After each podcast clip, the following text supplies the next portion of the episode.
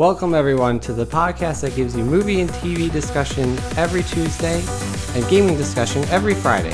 The Nerdy Useless Topic Society, better known as... Nuts! Because we're nuts.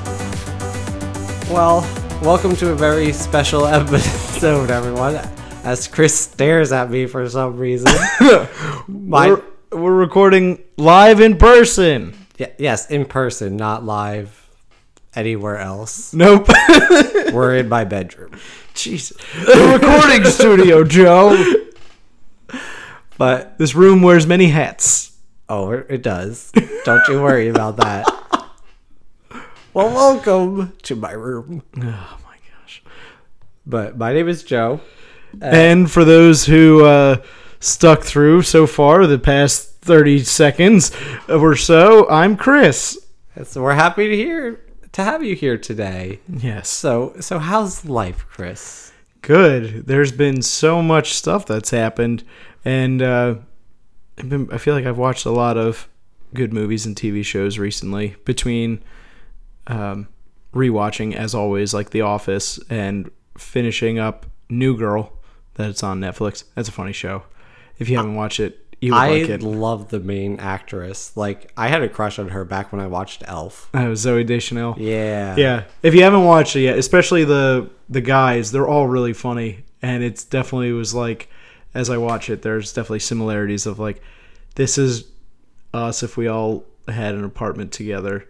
So basically, How I Met Your Mother is us if we drank every day together, and New Girl is us if we were just in an apartment together.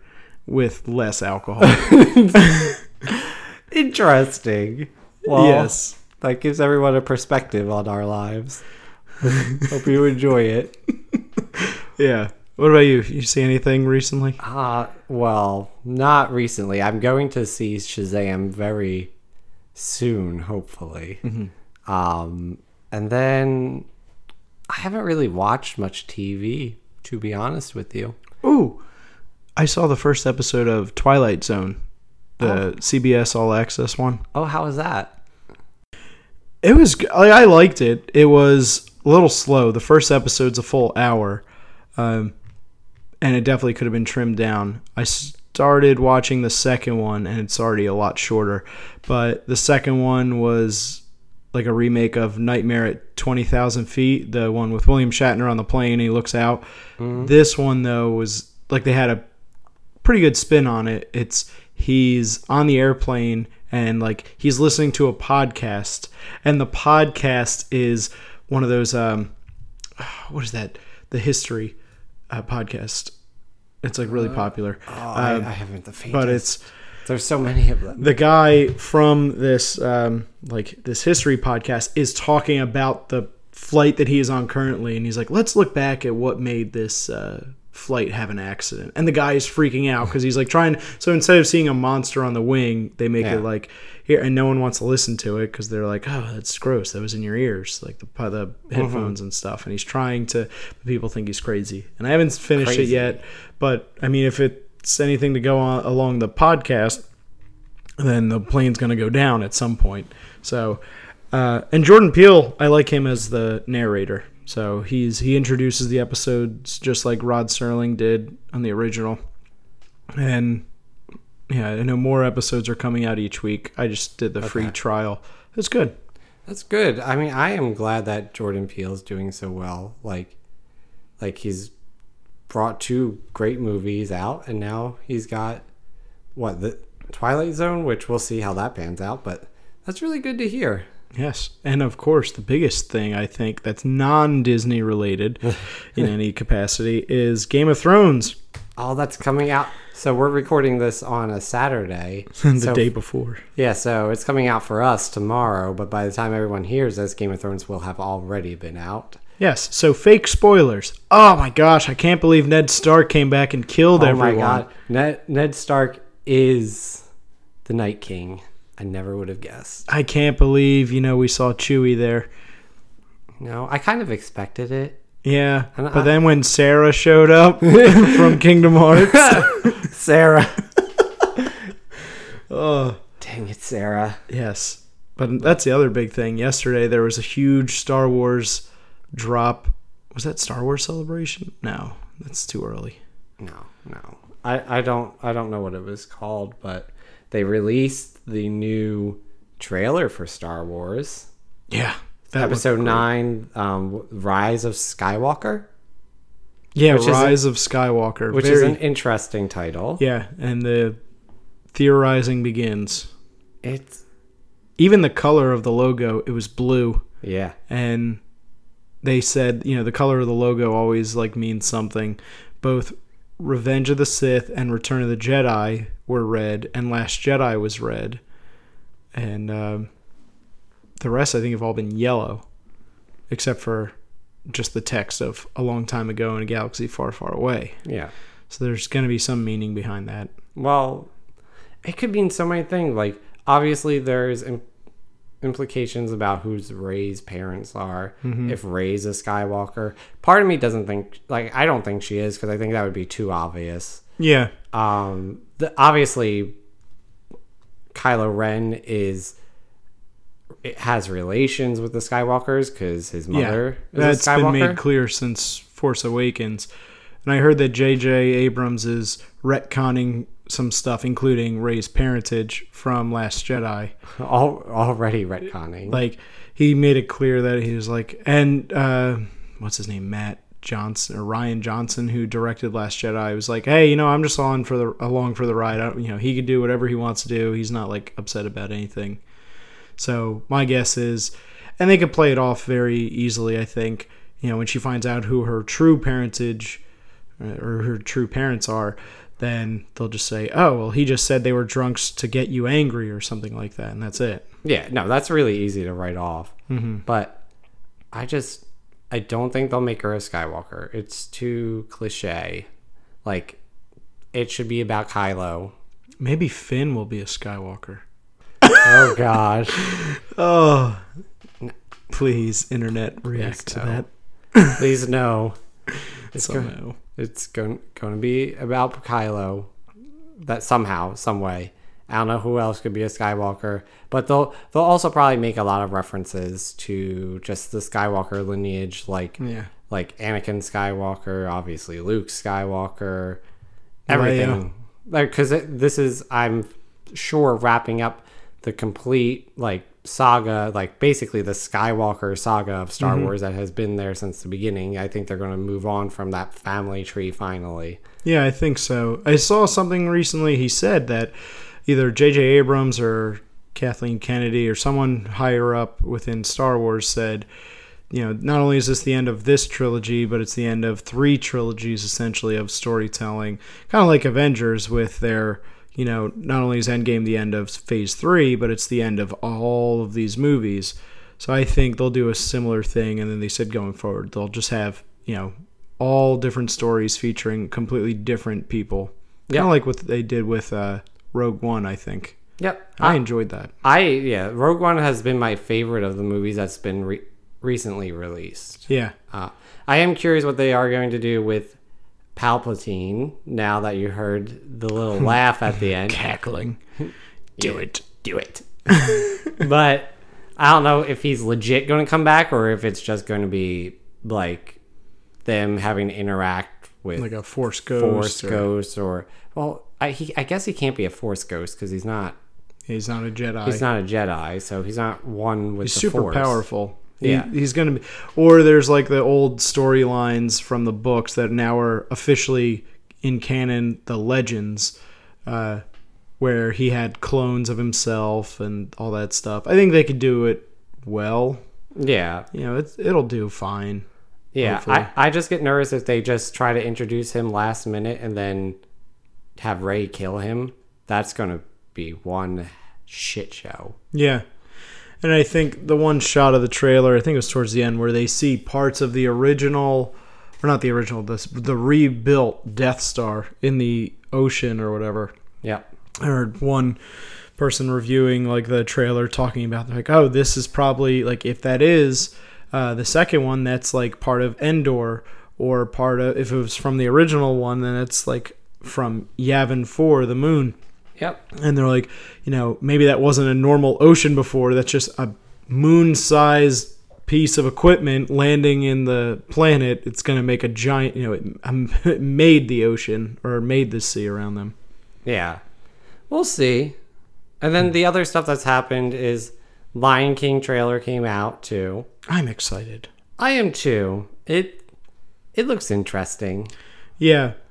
Some people, like insiders, are talking about that it has enough its tracking to beat like Endgame. Like, no, it doesn't. No, it doesn't. People will see it, and it's very exciting because it's going to be a shot-for-shot remake. So it'll be like cool to see, almost like a novelty. But then it's like, okay, it's not going to really have legs to stand past maybe 3 weeks or so.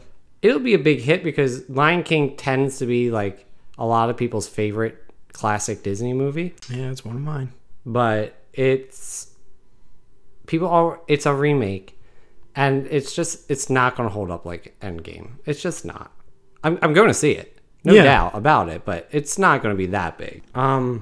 Then what else happened? Oh, there's Disney Plus. Yeah, Disney Plus. That's what I was about to say. I forgot about that. Yes, that's perfect because we can segue into our main discussion from that too. Yeah. So Disney Plus has announced November 19th or 16th. It's around then. I believe it's the 19th. I can check it while you discuss. So November 19th, I believe. And coming to, they released some screenshots of the interface. Yeah, it looks just like similar to Netflix or Hulu. But they'll have sections, like a Marvel section, a Star Wars section. Coming day one is The Mandalorian from Star Wars. And then, Marvel has a few miniseries in development. Bucky and Falcon team up. They're doing Scarlet Vision, or I think that's what they're calling it. All one word, and it's the Scarlet Witch. It's Wanda, or maybe it's even WandaVision. I'm not sure what the title is. Yeah. Honestly, I know they are making a Scarlet Witch and Vision. Yeah, so there's going to be that. There's going to be a Loki miniseries. There's going to be, more definitely to come. But it's exciting. One big thing that I was freaking out about was because even like up until a month before the deal went through, Fox said, hey, we're giving up all this stuff, but we're still going to have a handful of things that we've had forever, like The Simpsons. And with this announcement, there was no talk about anything beforehand. They said, hey, just so you know, Disney Plus is going to have the first 30 seasons, which is all of The Simpsons. On it on day one. I was like, oh my gosh. Did you see the little commercial with The Simpsons? I didn't see the commercial. I saw the one stock image of them all with the Mickey Mouse ears and Darth Vader. Yeah, they were like Bob Iger. They're like, we would like to say thanks to our new overlord. I gotta watch that. That's you really should. You would enjoy it. I love it. All I can see from looking at the internet is that it comes out in November 2019. I don't have it's not popping up. Oh, November 12th. November 12th. Okay, there it is. I was off by a week. It's funny. As I was looking and I couldn't, I gave up. There it pops up. Yes. So, yeah. So that's going to be exciting. It's only $7 a month, but then you got a question like, or $70 a year, so you can get essentially 2 months free. Yes, I would love to get 2 months for free. Of course you would. Yeah, but that's a pretty good deal because that's cheaper than all of the other streaming services, and that's without like commercials or anything. I think Hulu probably has a better deal of it's like $5 or $6 a month. Something like that with commercials. But you gotta think it's just starting out. It doesn't have that big of a too big of a library right now. Well, they said they're going to have every Disney movie, including, because I saw on there, any Disney Channel TV show and Disney Channel original movie. So I'm going to see Luck of the Irish. The Luck of the Irish. The Paper Brigade. Nightmare Under the Bed or whatever that was called. The terrifying Halloween Town. Yeah, I was about to say, the first Halloween Town. I remember the one, it was about imaginary monsters, and it was terrifying because the guy's like, I'm gonna kill you. I'm like, what movie is this? Maybe they'll finally make Hocus Pocus 2. I could see that being a Disney Plus thing if it gets enough traction and people are watching it. People have been asking for it for years. They made a book out of it. Did they? Yeah, I'm reading it. I had no idea. It's pretty... Actually, you know, the concept is very much what it would probably be like as a movie. Oh, really? 25 years after the original movie, the main characters are married and they have a kid, and their kid is, basically brings them back. But now it's the 21st century. Oh. So it's... But it is like not annoying. It's like it's done well so far. Okay, I have to pick up on that because I didn't know that existed. But yeah, that's going to be interesting. I'm kind of excited for Disney Plus. I want to see if they do anything with bundling Hulu and everything together, just so you can watch like the harder core stuff. Yeah, because I don't want to pay for all these like Netflix, Hulu, Disney Plus separately. Because then it'll be more than you're paying for cable anyways, or around the same price. Yeah, so that's a pain. Yeah, we'll see. Then that brings us, lets us segue into our main topic today. Yes, Phase 2 of the Marvel Cinematic Universe in preparation for the upcoming hit that will be Endgame. We are discussing every phase, every week of the MCU until Endgame. So this week is Phase 2. Yes, if you're interested in knowing anything about Phase 1, which is from the Avengers all the way back to Iron Man, check out our last movie episode, which is 2 episodes back. And that's the beginning of Phase 1. Today we're talking Phase 2, which is... I thought more, but it is only 6 movies. Yep. But it's Iron Man 3, Thor the Dark World, Captain America the Winter Soldier, Guardians of the Galaxy, Avengers Age of Ultron, and Ant-Man. But, so, while it's the same amount of movies, if you look at timeline, it's a lot closer together. Oh my gosh. 2013 to 2015, as opposed to 2008 to 2012. Yeah. 4 years all the way down to 2 years, and the amount of movies they released jumped up to 2 a year. Yes, where before, besides Iron Man and the Incredible Hulk in the very beginning being released 6 weeks apart, every movie was released like 1 a year after that. Yeah, there was at the end of Phase 1 they released, I want to say 2 movies. Thor and Captain America were released like 6 weeks apart as well. Oh, gee. Yeah, I do remember seeing them not too far apart in theaters. Yeah. This time, like, Iron Man 3 was released May 3rd, 2013. Then Thor the Dark World came November 8th, 2013. Captain America Winter Soldier came out April 4th, 2014. Guardians came out August 1st, 2014. Avengers Age of Ultron came out May 1st, 2015. And then Ant-Man came out July 17th, 2015. So really the only movies that were close together were Age of Ultron and Ant-Man. And they at least had a couple, like they had 2 months separated. The others were spaced out pretty well. Yeah. So let's dive right in. Iron Man 3. This came out May 3rd, 2013. Remember, we saw this. Were you with us when we saw this? I don't remember. This was like right around graduation. I probably was. Yeah, because I remember us seeing this in the theater down by school. But yes, Iron Man 3.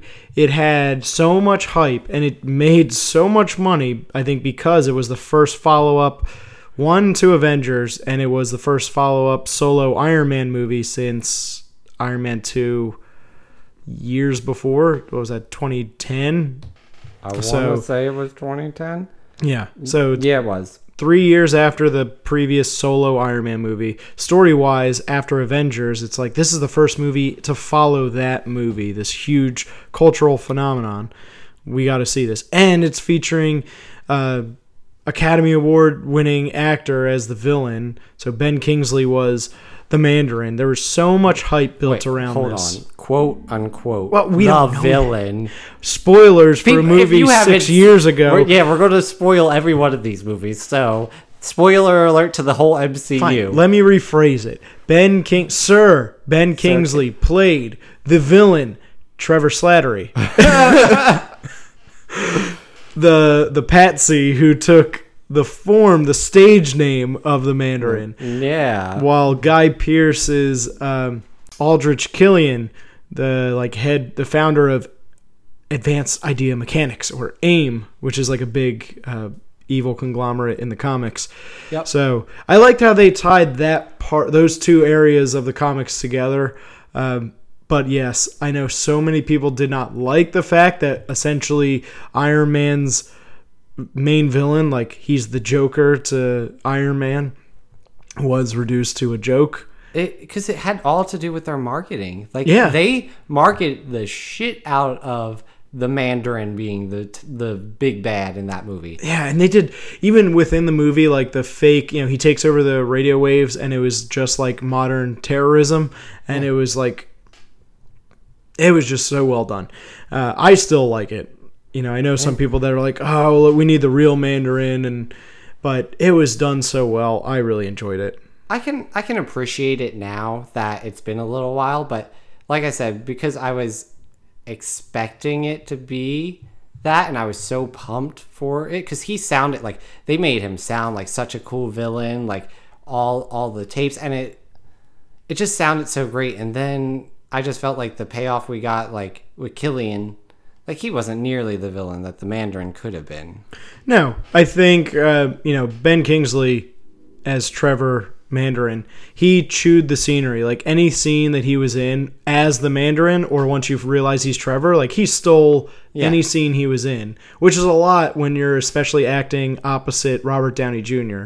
Like, because he's so charismatic too. So that's why I really liked it. But I think, yeah. And there were some behind-the-scenes issues as well. They didn't want, originally, the screenwriters didn't want Aldrich Killian to be the main villain. They wanted Rebecca Hall, the girl, I don't remember who she played. She played the botanist. Yeah. She was going to be the main villain. And then it was either marketing or someone there said, oh, it all came down to toys. And her action figure wouldn't sell as much as Aldrich Killian. Yeah. So we're going to change the story around. She'll be his lackey, essentially. And so they had to rewrite some script to make it so she was the brains of the operation. He was the head, and Ben Kingsley's Trevor Slattery was the face that Aldrich kind of hid behind.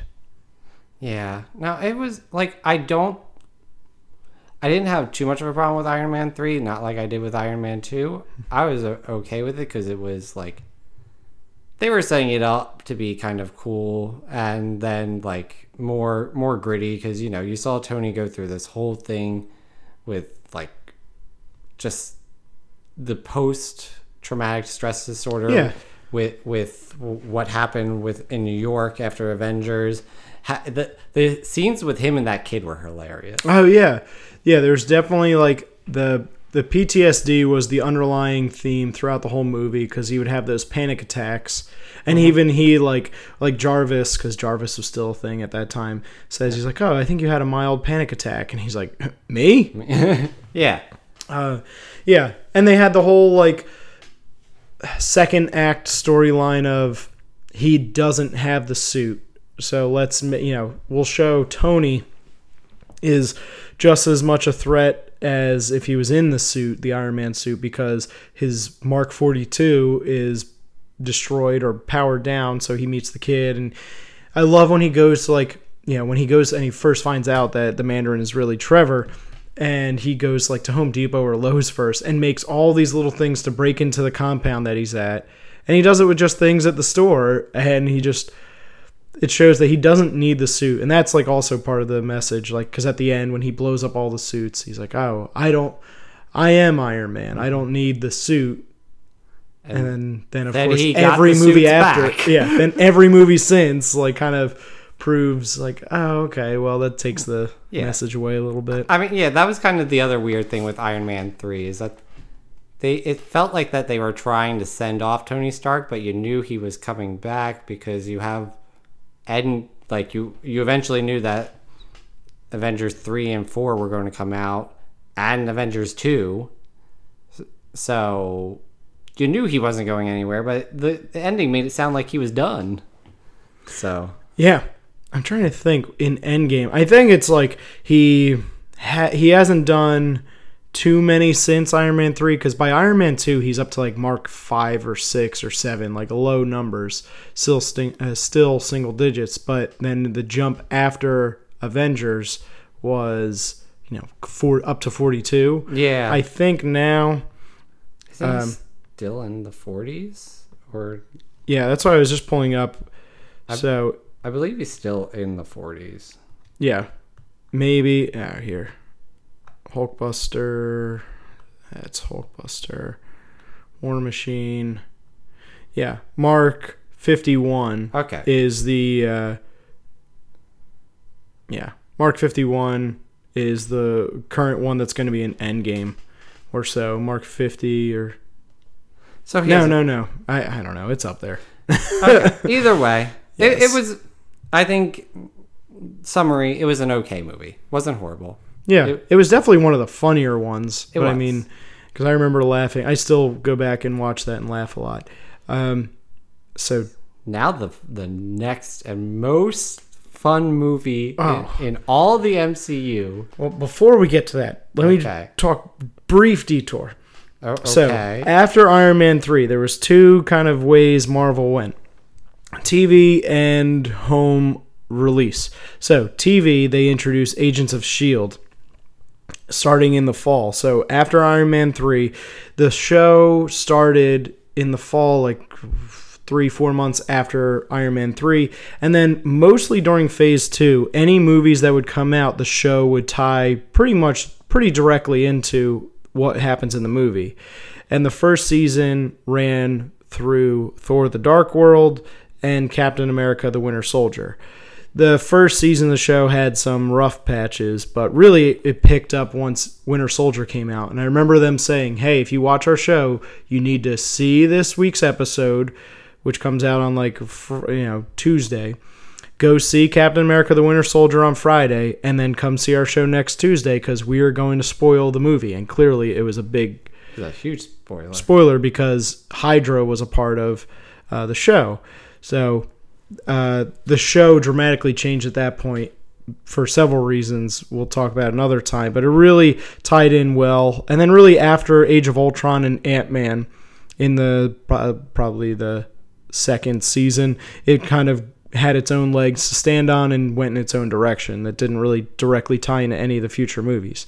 Thank goodness. Yeah, and it really, I think it got better at that point. Well, yeah, because that's the problem with some of Marvel's TV, is that they try to tie in to it, and they shouldn't. It was a crutch. Just that's like the thing that DC does well, is that they don't make any other TV shows tie into their movies. They Green Arrow can have any, well, within reason. Like they're not allowed to have the Joker or anything, but they can have characters in there, and it doesn't matter because they don't relate to the cinematic universe. Just like officially Netflix MCU is part of the Marvel Cinematic Universe, and there's probably one connection or two a season in like most of their seasons of shows, but it doesn't need to. It would do better without it. So the other thing, a brief detour, is that in the home releases, all the Blu-rays had these Marvel one-shots where it was these little 10 or so minute shorts that were in the MCU but just didn't warrant like a full movie or anything like that. But some were like big deals. One that were released alongside, it was the Thor: The Dark World Blu-ray, which is the reason I got the Blu-ray, not the DVD, was it had a one-shot called All Hail the King. And it was a 10 or 11 minute short about Trevor Slattery being filmed for this documentary about the whole situation. And he's in jail, and it's talking about his acting career and stuff, and people love him because he's like in jail. They're like, oh, he's so badass. Mm-hmm. But then the twist at the end is that the person recording him doing the documentary, he has the 10 rings tattoo, and he's like, there is someone who's called the Mandarin, and he's very mad that you stole his name. So it was like we did that 100% for the fans. It was a way to show there is a real Mandarin, and he's pissed because you made a mockery of him and his like ways, because they revere him as like a religious deity, the people in the Ten Rings. So and they go to kill Trevor, and of course he's oblivious to everything. He's like, sorry, what? And then like it plays like buddy cop music as it rolls the credits. And it also had a tie-in. What's his name? The actor who plays Justin Hammer is in prison with him, and it's like during the credits, there's a mid-credits in this, and all of a sudden you see a person behind a newspaper, and he puts the newspaper down, and it's Justin Hammer in jail, so it tells you what's going on with him. They did those one-shots, I think, up until Age of Ultron or Ant-Man, but they're all on YouTube. They're really funny. If you haven't seen them, go check them out. I've seen the Mandarin one. I don't know if they'll ever bring him actually into the MCU because of I don't know how long. Yeah, I doubt it at this point. It was just that was their little send-off to say, okay, calm down, people. Yeah. No, I get it. Yes. Now, one of the most controversial movies in all of the MCU. Thor the Dark World. Yes. Thor the Dark World with the best villain ever in the MCU. Loki. Yeah, exactly. Not that evil elf. Featuring Doctor Who himself, Malekith. Sir Elfie. Sir Half-Face. Yes. He gets electrocuted, and then he gets like the his comic book look of the half black, half white face. Uh-huh. Oh, what a film.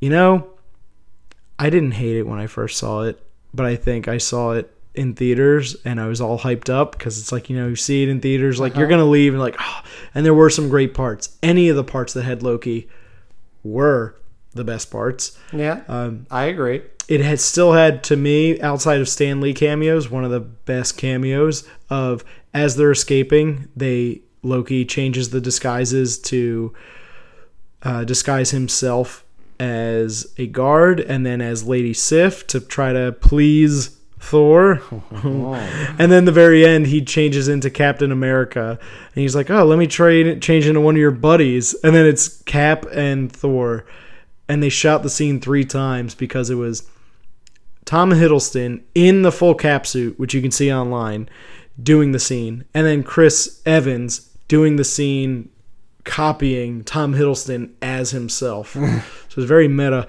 but yeah. No, that scene was good. I will give you that. Yes, but the actual villain and the storyline, ugh, what a shit show. See, I thought I remembered you talking like you semi-liked it a little. Well, like I said, there were some parts that I really liked. Anything that had to deal with Thor and Loki, because it continued their story, their overarching story from the original Thor to the Avengers, and it's trying, and you never know the entire time if he's like actually redeeming himself or not. So still don't know.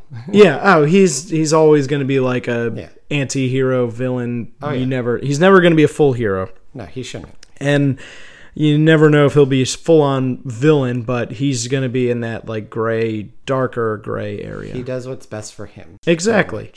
And it sets up the best like stuff in early part of Thor Ragnarok, so that was good. And the ending, the twist that he was Odin was just like, oh, this is awesome. Did he kill him? And then that led to so much speculation that there was no answer even until really Thor Ragnarok. He wouldn't say anything, and that was years later. Yeah, but I agree. The scenes that involved Thor and Loki's relationship were good. I like them trying to build on that, and you know that obviously influenced other movies, and them fighting and getting transported to these different worlds and all that stuff. Yeah, that was fine.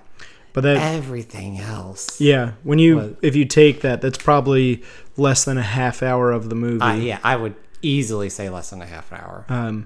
Yeah, give or take. Because I remember the scene where like Loki's in prison and he finds out that his mother's dead, essentially because of him. And he you know, he didn't really care for Odin for many reasons, but he did love his mother, and the fact that he was responsible for her death, and he like is in prison and just blows everything up in there. Like it was, you could see he does such a good job, like Tom Hiddleston. So that elevated some of the scenes.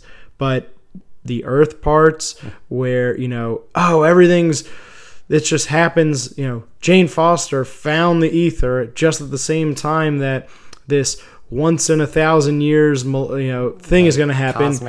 Cosmic event in England. Is happening. So it just turned into James Bond. Yes, and then it turns out the ether is, it also teased that the ether is the reality stone. Yeah. So that was like a good post-credit scene, and it also introduced the collector.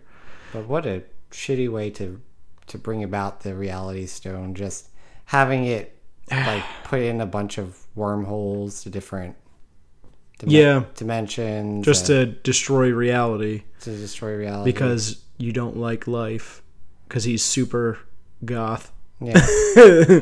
But I think we're done here. Yeah. People know. We talked about all the good things in the movie, and that was like 5-6 minutes. Yeah, if that. So. Now, we went from one of the worst movies in the MCU to actually probably one of the best movies in the MCU, which to this day... Definitely top three. Yeah. I haven't done a ranking yet, but I'd probably say it'd probably be top three. Yeah. We'll have our rankings for, the end of Phase 3 or for our Endgame episode? We got to figure that out. We'll probably let's do it for Endgame, because we'll have our big discussion, then we can end it with our our rankings. Okay, yeah, I'm down for that, because the Endgame's gonna have to be in there too. Yeah, that's true. But so this one, which I didn't think I would like, because I hated this character at first. You did. Captain America: The Winter Soldier, like you said, one of the top three movies in all of the MCU so far. And some people still rank it as number one on their list. Yeah, and if someone ever says it's like in their top five or in any specific spot, there's no argument for it, because it's just so well done. I like how Kevin Feige, the producer of all this, says, he's like, if you look at certain movies, there's like almost like a theme to them, or a type of movie, their style. Styled after so this was definitely more. He's like, this is going to be like those 70s spy thriller espionage movies that were big in the 70s. And he's like, and we got the biggest like person from that genre to be in this movie, Robert Redford, who like as soon as you see him in the trailer, and he's like, sometimes you gotta burn everything down before you can build it back up. And everyone's like, oh, he's gonna be a bad guy. Yeah. Why you cast this big? You're gonna pull an Iron Man 3. You're casting this big person, except you're saying he's a hero. He's gonna be like a double crosser. What people didn't expect was that Hydra and half of S.H.I.E.L.D. was going to be bad. Yeah, like all of it turned on its head, and then you had Cap, who was this like morally just guy, like having to fight all these people.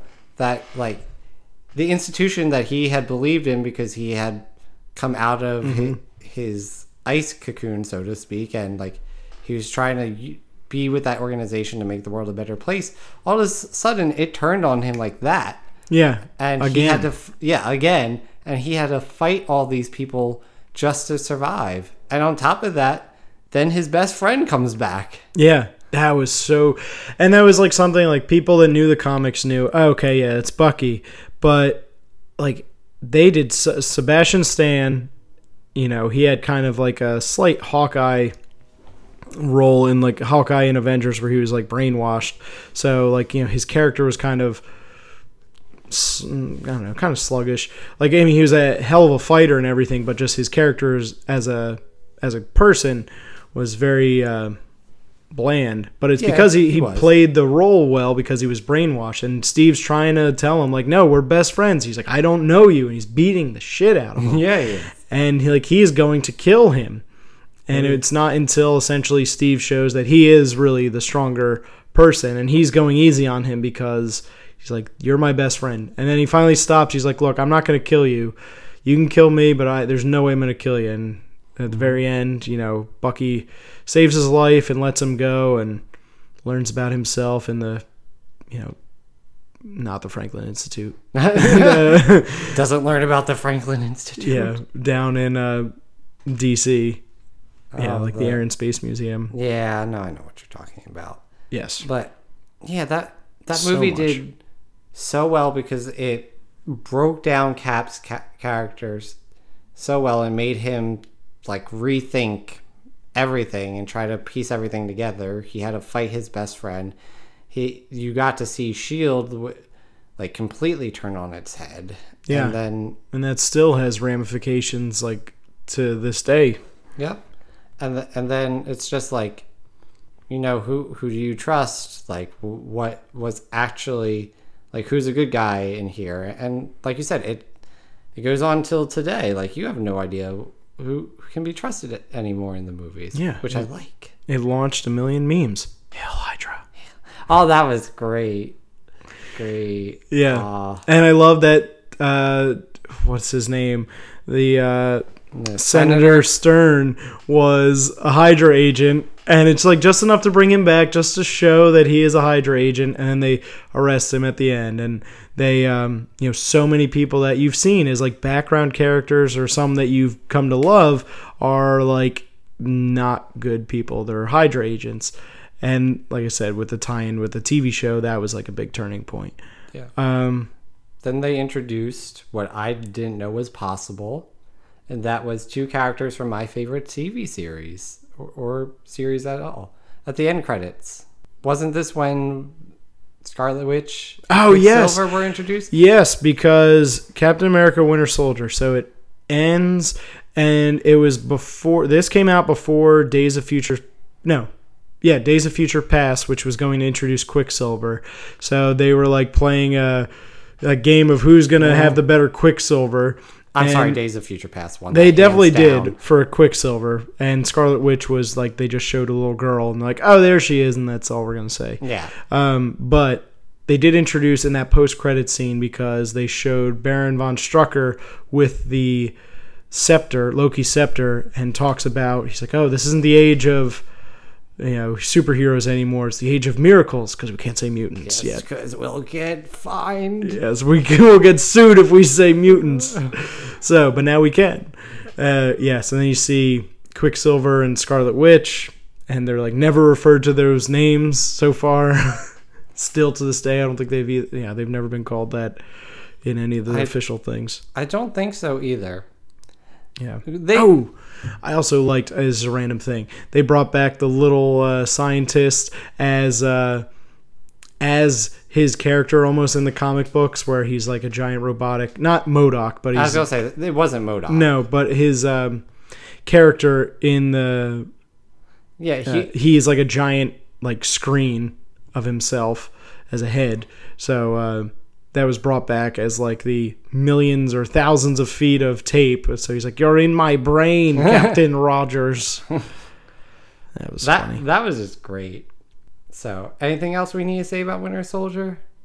No, it was just so good. We could seriously talk like the whole time about that. We could, but now we come to one of the most unexpected but great movies. Yes, everyone wanted this to suck so much so they could say, look, they're not all perfect. Like, yes, people didn't like The Dark World, but they're like, this is going to, like, it, they all sold well. Nothing was a flop at this point. And they're like, here it is. This is going to be their flop. This is going to be the one that says, okay, we're going to do Age of Ultron and we'll end after that. And then this just hit it out of the park. Everything came together for this. It is one of my top Marvel movies. For a while, it's been my favorite Marvel movie, and I have to revisit the rankings. Yeah. But Guardians of the Galaxy. So good. So good. So funny. Like, it got you away from kind of the MCU on Earth. Well, it did get you away from the MCU on Earth. Any story you're familiar with. It was a fresh movie after sequel. Literally up until this point, every movie before was a sequel. Yeah, and this just took a life on its own. It it had things in it that would impact the Marvel Cinematic Universe for the future, but what it started with was it completely its own. Like, characters like Groot is like, for only saying I am Groot, one of my favorite characters. Yeah. I love him. For saying a total of 5 words for I am Groot and we and are. Yeah. Like, the scene where he essentially dies, and James Gunn has said, oh, no, the Groot that's come back, like, that's technically, like, his offspring. Mm-hmm. So yes, Groot died in the first one.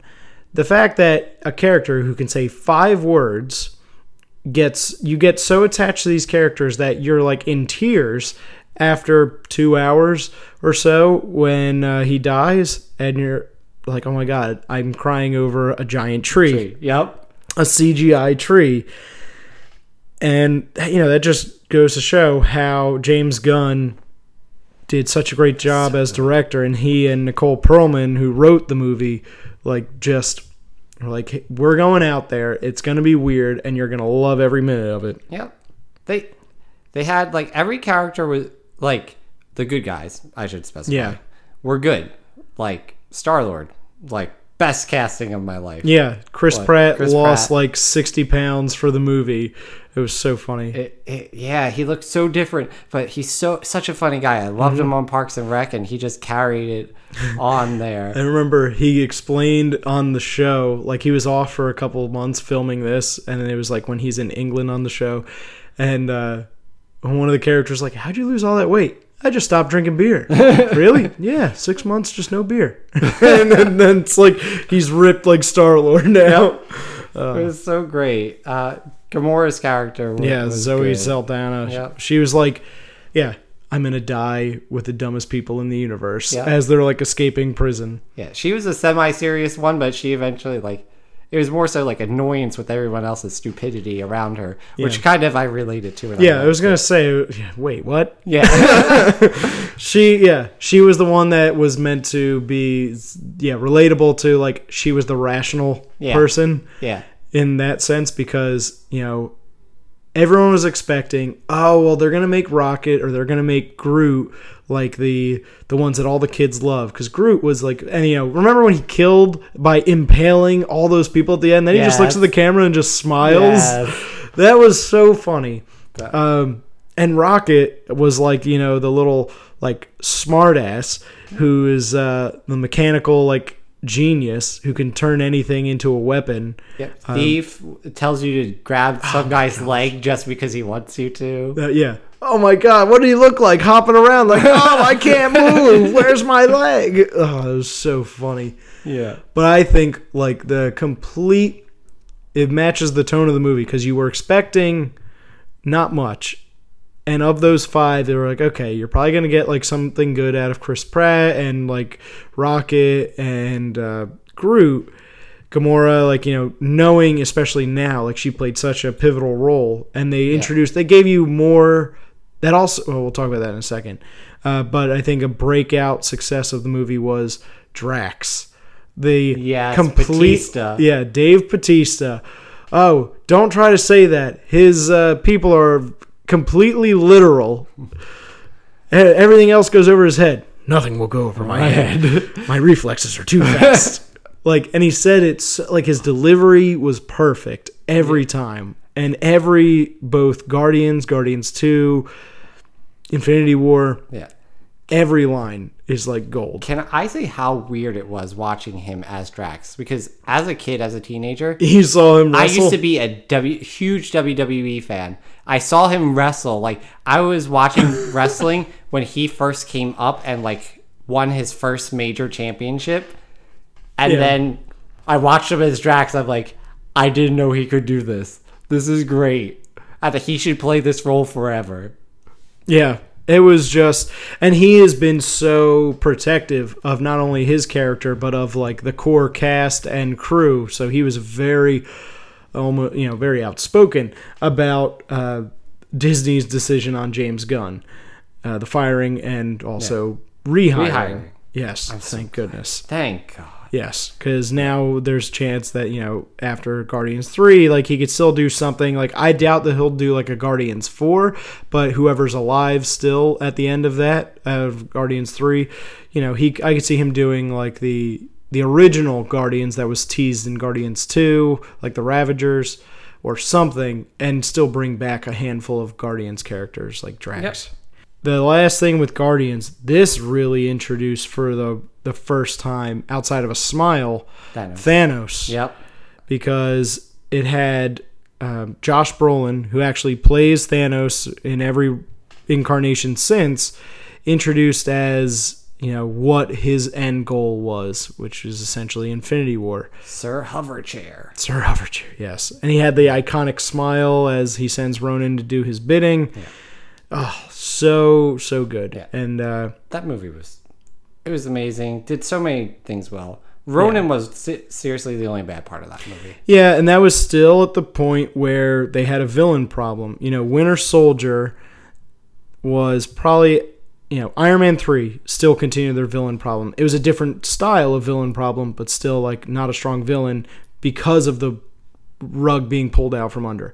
Thor Dark World, classic example of just the traditional bad villain problem. Winter Soldier, it was weird because it was like it was not a one-person villain. Yep. It was all of Hydra again, and it was like Bucky, but he's, like, you know, on the path to redemption, so you can't really consider him, like, the main villain. Yeah. So that was, like, unique. Guardians, yeah, another one where Ronan just, you know... But, I mean, who else was, you know, sentenced to basically death by dance-off? This is true. Yes. This is true. That was so good. It was. I couldn't believe when that was happening in the theater. I was like, oh, my God, what is he... And then he even says it. What are you doing? Dance-off, bro! Like, oh, my God. This movie. I can't believe this is actually happening. It's great. Now we get to the crux, essentially, of Phase 2. Yeah. Age of Ultron. Yep. The Week of Ultron. The week. Basically all it was. It was a couple days of an inconvenience that resulted in a nation being crumbled after being lifted up into the sky. And without this movie, I mean, we wouldn't have had Civil War, so there's a positive. I don't think it was that bad. No, I just out of all of the main Avengers movies, it's the dark world of the Avengers movies. It had its moments, just like I, you know, it had some really good moments in it. The initial, I like they just jumped right into the action. The whole attack on the Hydra base showed us how much time has passed and that they're all together working to eliminate Hydra, which they...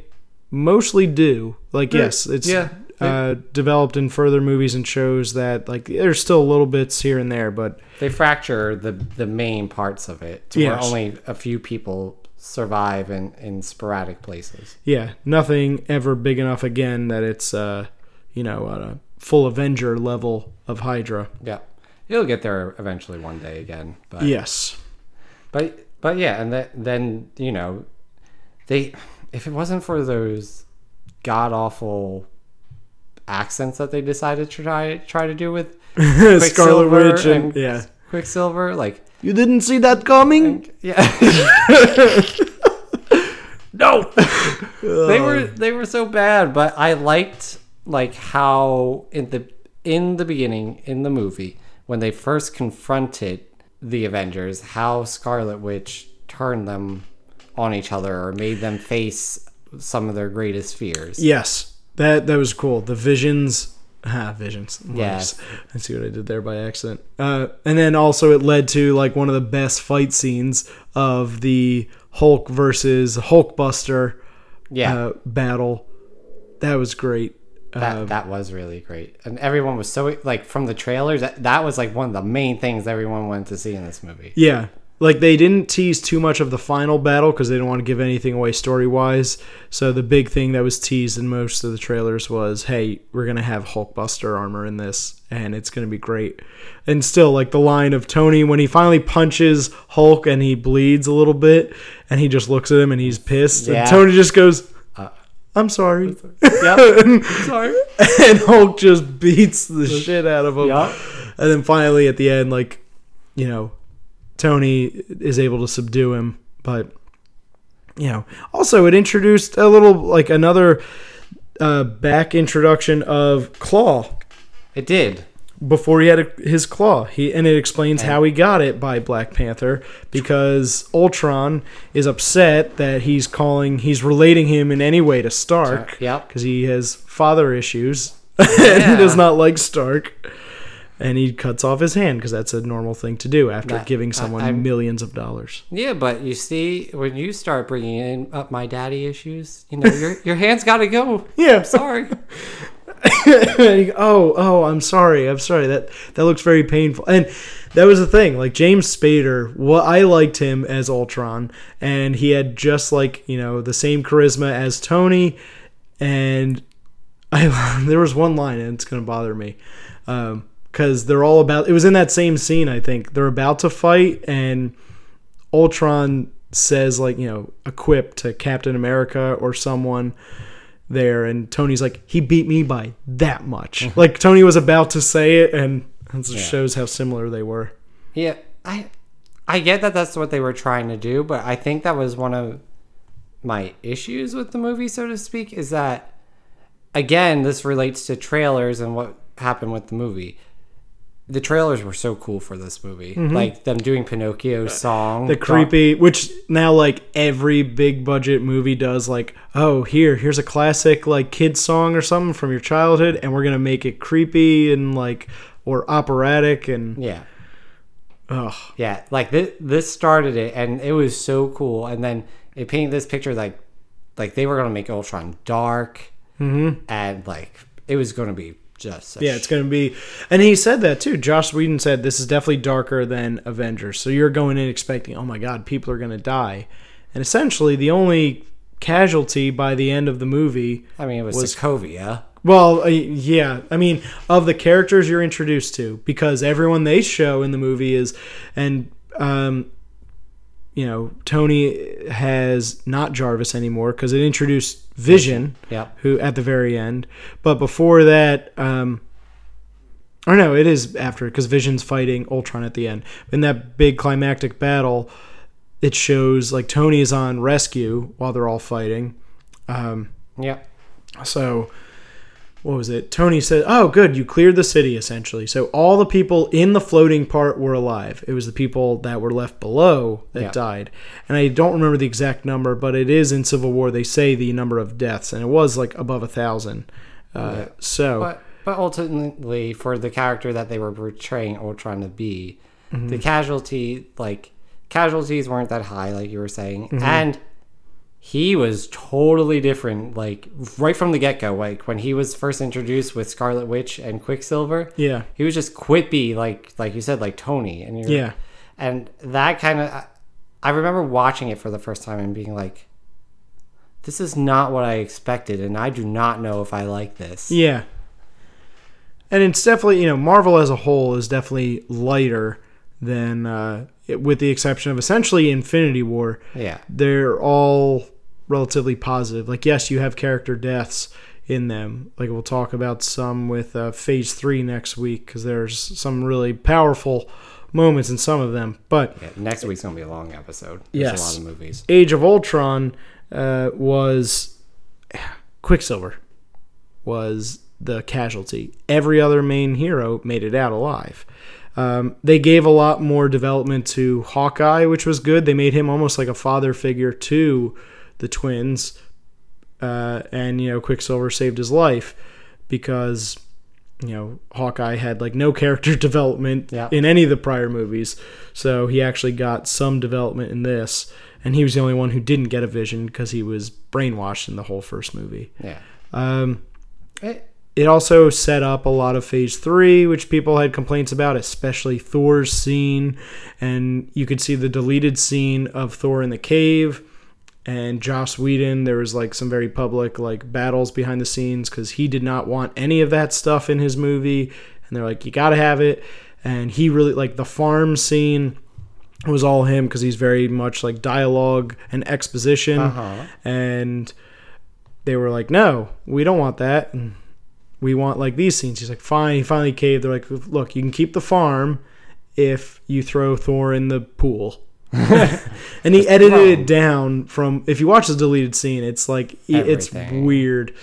He's like being, it's not him talking, it's he's being like possessed by just beings that know all about the Infinity Stone. It was very weird. It was him and Selvig shows up, here, let me show you a place. It was just very like fast paced, rushed.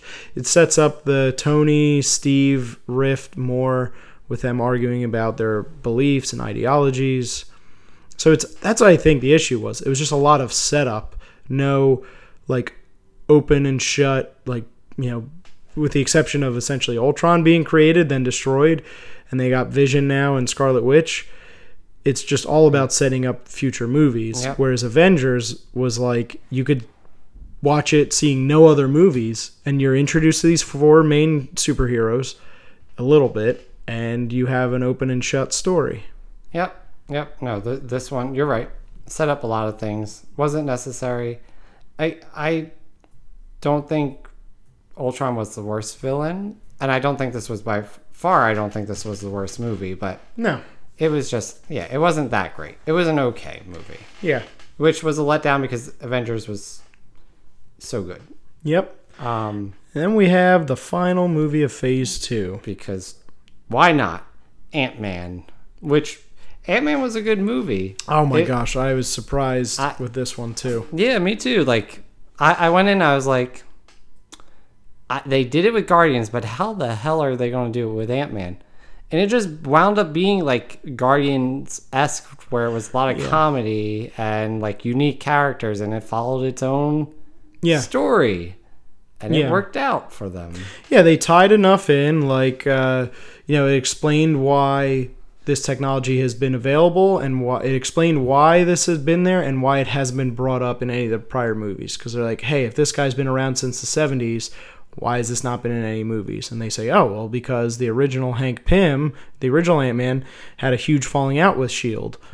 and Howard Stark and all that stuff, and Agent Carter, and there was like a nice tie-ins. And then, you know, they mentioned Sokovia and things like that, and it was definitely much smaller scale, pun intended, for the movie. And it was like, you know, the villain was okay. Same, I think, issue as Marvel's issues. Yep. It was, he wasn't the worst. He did a decent job. He was kind of going crazy because of they gave some reasoning behind it, but it was like, oh, the serum's altering your brain. Yeah, it was another movie focusing on essentially father-like issues, because both Scott had, like, you know, saw Hank almost like not really almost like a father, but, you know, Hank chose Scott over the villain. I can't think of his name. Yellow Jacket. Yeah. But and then it's like focusing on Scott's relationship with his daughter Cassie. So it was definitely the like father-child underlying tone. Yeah. Which was good. His friends were hilarious. The ex-cons also. I liked the, you know, the heist. That was the theme for this one. It was like a heist movie. And they did a good job. It was different enough from the rest. You know, if it's on, I always put it on because I'm like, oh, it's a good, solid movie. Yeah. Very funny. I think it's a good lighthearted movie to where you don't have to know anything about any of the other Marvel movies. Exactly. And you can just, if you want to laugh, you put that on and you're good. Yeah. I love the stories that his friend Luis tells. Yes. And he just goes, and that, like, that was a great Stan Lee cameo of crazy, stupid, fine, right? And then you see his voice about over Stan Lee saying crazy, stupid, fine. And it's like, that was just awesome. Yeah. Yeah, very funny. It's up there for me. If I was talking about like the funniest Marvel movies, it's definitely up there for me. I would agree. Top five. I don't know top three, but definitely top five for funniest. Yeah, if we were going category funniest, I could see that. Yes. So overall, that's all of them. Any last thoughts? I think we covered a lot of it. Like Phase 3, basically, like it was a lot like Phase 1, to where it had some really strong movies and then some duds looking back at it. But, I mean, it was good in the fact that it felt like a lot of character development was made with a lot of these movies. Like, you got, like, Tony Stark's PTSD stuff. Like, even Thor and Loki's, like, arc got developed a little bit. Winter Soldier was great. Guardians was a good a good story away from everything else. Yeah, it was like a palate cleanser. Yep. And same with Ant-Man. And Age of Ultron was okay. A lot of the problems with Phase 2 were that a lot of it was set up. Yeah. That's exactly, I think, like, not just Age of Ultron, but some of the other stand, like Thor: The Dark World was definitely set up. Anything that focused, Guardians, even to that regard, was set up. Yeah. And, you know, just like we talked about last week with Phase 1's Captain America, the First Avenger, it was a necessary step. Like, they needed to introduce Cap as this completely altruistic person so they can tear him down. They need to have these movies so they can all come together in the Avengers. So they need to have some of these Phase 2 things happen so they can all come together in Phase 3. Yeah. The first movie of Phase 3 was Civil War, and I think some of the character choices were made in from Age of Ultron, Ant-Man, back to Iron Man 3 because of what happens in Civil War. Yep. Or because of, what they knew was coming. Yeah, no, I get you. I just...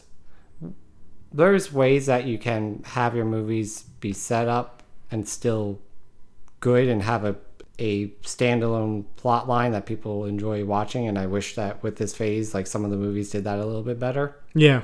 But, yeah. Other than that, there were...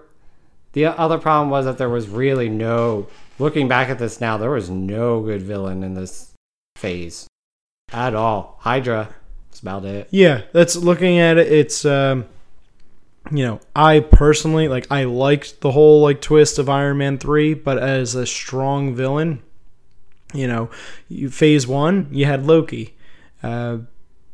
That was really it. Red Skull was like a missed opportunity, just like some of these other ones. I think he was like kind of over the top and very underutilized. Yep. I think that was the issue. It wasn't really until, and they made note of that after they said, like, really starting around Ultron, they were focusing on villain development as much as hero development. So, well, Phase 3 definitely. Yeah, looking at these movies like Civil War, Guardians 2, Spider-Man Homecoming, Thor Ragnarok, like all... Yeah, Black Panther. Yeah. Gosh, like, yeah. All of these, I would argue, even Doctor Strange, I would argue at least some major villain in each of those movies was better than any of the ones from Phase 1 or 2. Yep. Minus, you know, like I said, Loki's always up there. Yep, I would agree. Excellent. But if you're... So, ranking-wise for Phase 2, do you have a ranking of these movies? Yeah, let me pull this up. So, here, you go first. Okay. I'll start with the bottom and work my way up. Okay. Thor: The Dark World, absolute last movie. Then I went Iron Man 3. Then I actually went Age of Ultron. Ant-Man. This is going to be controversial, but that's fine. Winter Soldier was my second, and Guardians was my first. I don't think that's controversial. They are both, like, very highly rated movies. They're very close together to me, but especially within Phase 2. So I think, my list is very similar. I just have, I think, one change. So my bottom is Thor: The Dark World, followed then by Age of Ultron.